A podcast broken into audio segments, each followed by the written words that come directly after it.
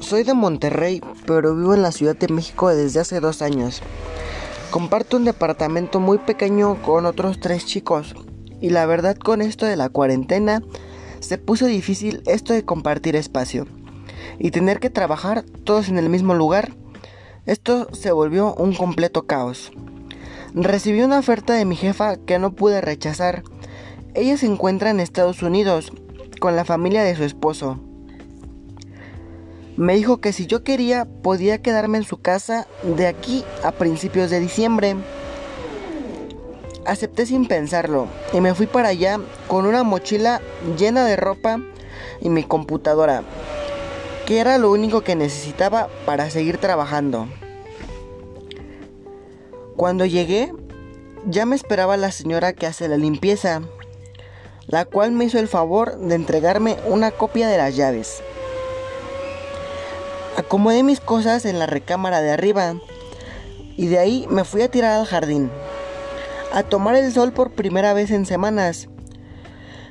Creo que me estaba quedando dormido cuando escuché que alguien movía cosas en la cocina, no muy lejos detrás de mí.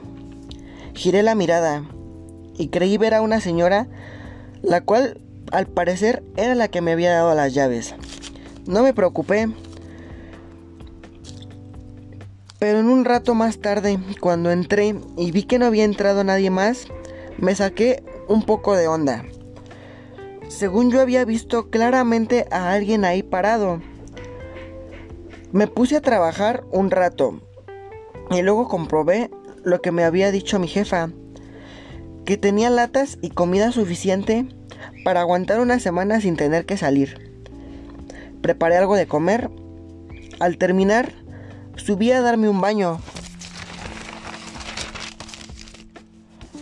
Como puse música, no noté un sonido que escuchaba en la puerta.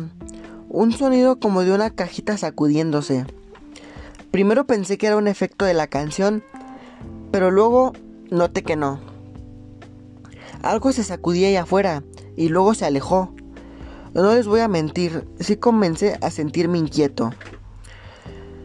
Es una casa grande y extraña. No me sentía completamente cómodo. Por la mañana del día siguiente me despertó una voz en el piso de abajo. Hola. No sabía si era la señora de la limpieza o algún familiar. Pero me puse una bata rápido y bajé para ver quién había llegado. Para mi sorpresa, no había nadie ahí abajo. Me fui rápidamente a la cocina para poner café y volví a escuchar la cajita. Parecía venir de la recámara, de la recámara del primer piso junto a las escaleras. Me acerqué hacia la puerta y como si me hubieran sentido cuando me acerqué, se dejó de escuchar. Ese día trabajé bastante a gusto. Por momentos se me olvidaban esos detalles que había que me habían inquietado. Trabajé tanto intentando avanzar en apuntes que por ahí de las 9 me quedé profundamente dormido. En la cama con la computadora encima de mí. Me desperté poco antes de las 11, cuando escuché un ruido en la cocina. Como si alguien moviera trastes, en ese momento paré la música y recordé lo que había estado sintiendo el día anterior. Me levanté y me asomé a revisar. Desde la puerta del cuarto alcanzaba a ver abajo a través del barandal. Y me fue muy extraño porque creí ver una figura parada en la oscuridad. Pero apenas, muy apenas. Tanto que era evidente que solo era mi imaginación jugándome una mala pasada. Aún así, por momentos me sentí totalmente aterrorizado por esa figura parada en la oscuridad. Di un paso atrás y en cuanto cerré la puerta del cuarto, escuché cómo alguien corrió ahí abajo desde la cocina hasta la habitación junto a las escaleras y azotó la puerta. En ese momento me quedé pasmado.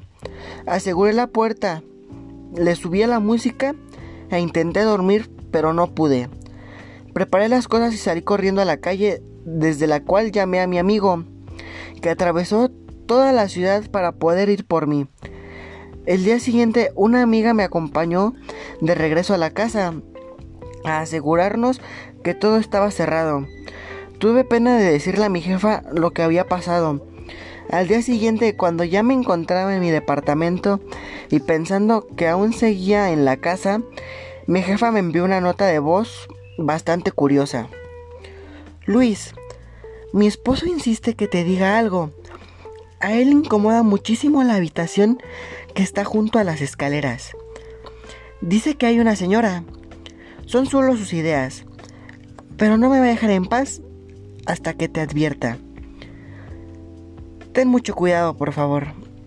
Me quedé helado al escuchar este mensaje. No me atreví a decirle la verdadera razón por la que dejé la casa. Decidí no contarle, pero desde este momento no volveré a ir a ese trabajo. No puedo quedarme con esta angustia, pero no puedo volver a vivir esto.